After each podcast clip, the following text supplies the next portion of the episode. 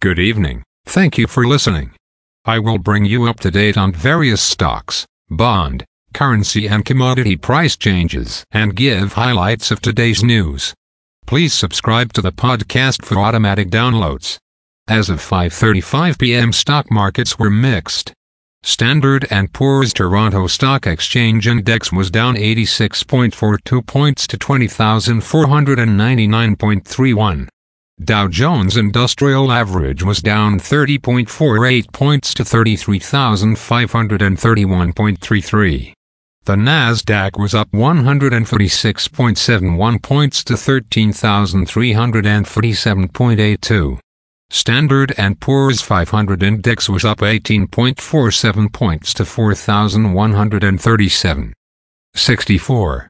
Asia and Europe. The Nikkei 225 in Japan is down 120.64 points to 29,122.18.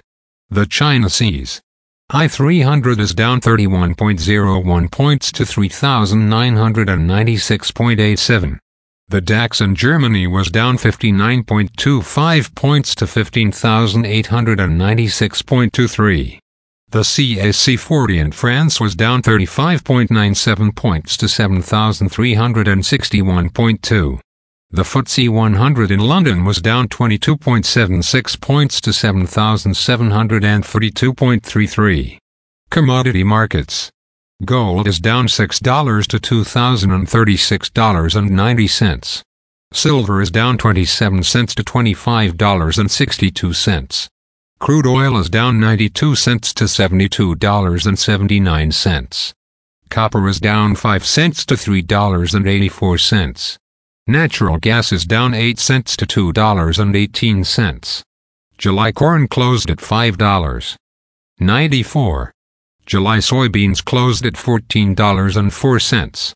July wheat closed at $6.41 and a quarter. The Canadian dollar is 1.337. The Canadian two-year bond yield is 3.72. The Canadian 10-year bond yield is 2.92.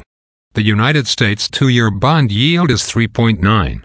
The United States 10-year bond yield is 3.43. Bitcoin is at $27,523.80. Highlights of today's news. Disney streaming loss narrows and shares lower on subscriber miss. Canadians pessimistic on economy but outlook is improving. Canadians who renew passports can do this online this year.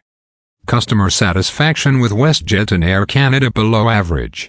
Google now integrates artificial intelligence into search engine. Again, thanks for listening. For automatic downloads, please subscribe on a podcast app or platform. And please consider leaving a rating on the podcast app or platform. It helps grow the show.